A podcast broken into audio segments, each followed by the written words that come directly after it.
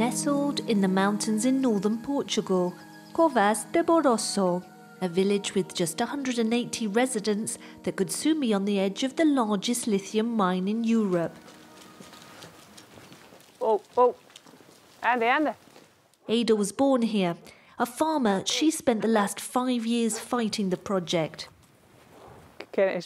The mines they want to create are all around us. It would begin there and involve the whole village. From the moment you set up an open cast mine functioning 24 7, with all that taking place here, just a few meters away from our rooms, the water and air quality are going to be compromised.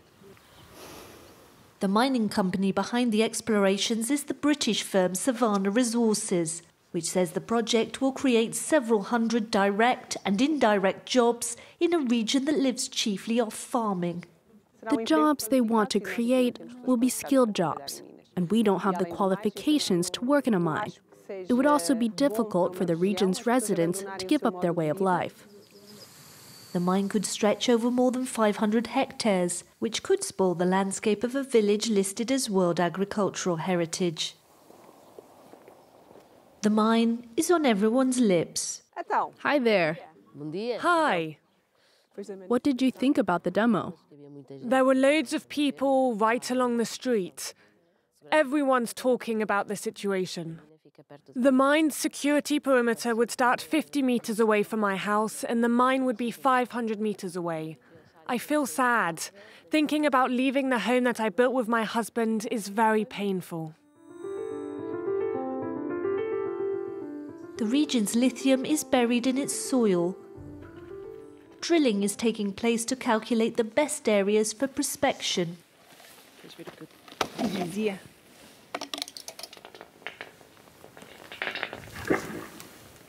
Dá água. You see, here the water is not that deep. That's one of our fears. All the water is kept here. What will happen when they dig into the hill?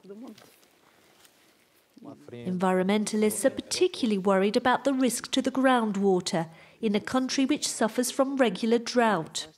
To concentrate the, the lithium, they need uh, to process uh, using uh, a lot of water Uh, recycling uh, 85% of the water, but they need to put 15% uh, uh of the water in the system.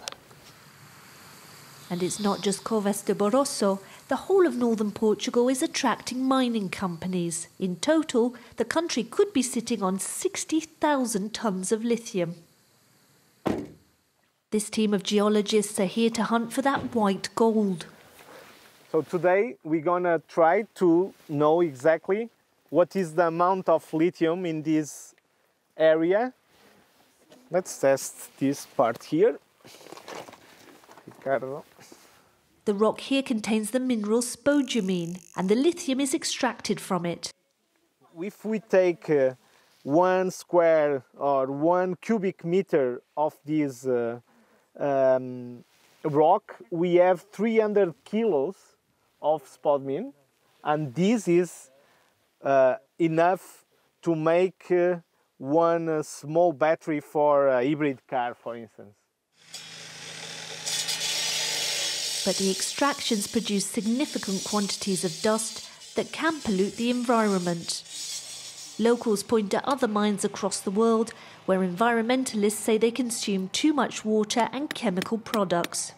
In Europe, we have the best regulations about uh, mining and uh, um, metallurgy. Much better for sure than in China and much better than in South America where you are getting the raw materials now.